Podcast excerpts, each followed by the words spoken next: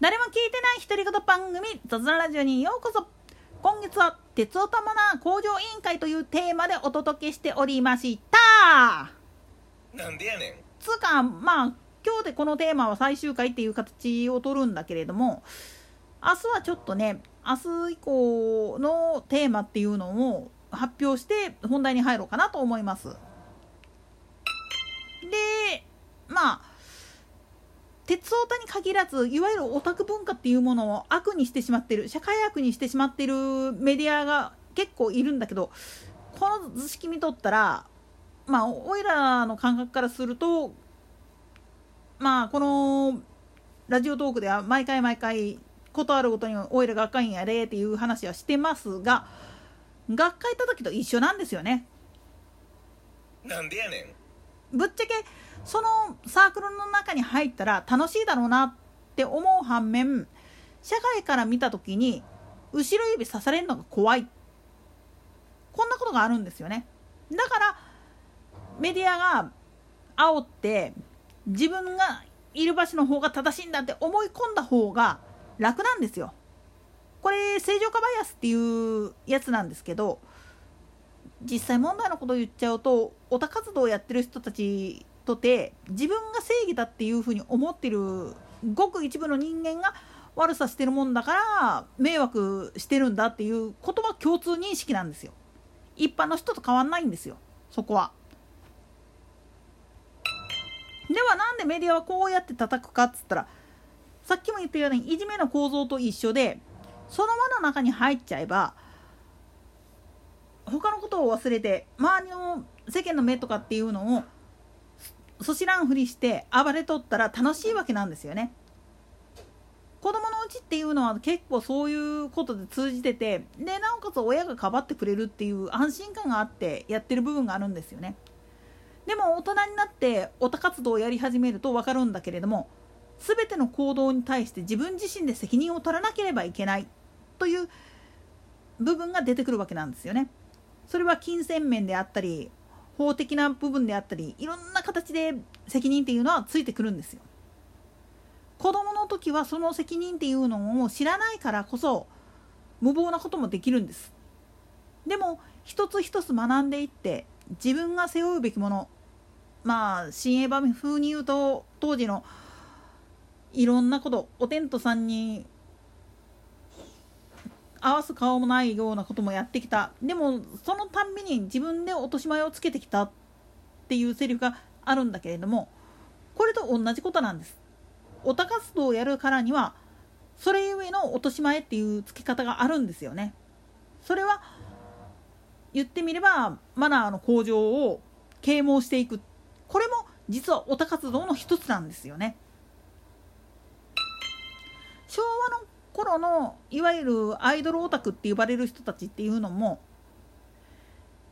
自分のひいきにしているアイドルグループ、あるいはアイドル歌手に対しては熱狂的になるけれども、でもオタ同士においては、特にコンサート会場とかでマナー劣なやつっていうのがいたりすると、すごく腹が立つわけなんですよね。そのマナーレスって何かって言ったら、まあ言ってみれば声援を送ったりするのはまあまあいいとしても、その自分のひいきにしている歌い手が真剣に歌ってるさなかでオタ系を披露したりするやつ、ああいうのは本来昭和のオタどもからしたら奮発もんなんですよね。なんでやねん。つまり一緒になって踊ろうぜって言ってやってくれるんだったらわかるけど、そうじゃないから、あくまでも相手側は自分の姿を見てって言ってやってるわけだから、それを見てあげること、それが大事なのであって、そしてその意思表示としてサイリウムを振ったりだとか、うちわを持って、まあ声を上げなくてもいつでも俺たちここにいるぜっていう風な合図を送るっていうことが本来の筋道だっていう風に教えてるわけなんですよ。それが守れないやつっていうのが一部にいて、だからまあ言ってみると鉄拳制裁っていうか、そういうこともオタ同士であったわけなんですよね、昔は。今はね、暴力振っただけでもう暴行罪とかいろんなもんが来ちゃって、コンプラ的に厳しいなってるから、そういう風な暴力沙汰になるような活動をしてる人っていうのはごく少数派だろうとは思うんですけどね。鉄オタ会って言ってしまうと、そういう文化っていうのがまだ浅いんですよね。なんでやねん。もっと言ってしまうと、昭和の頃って言ったら、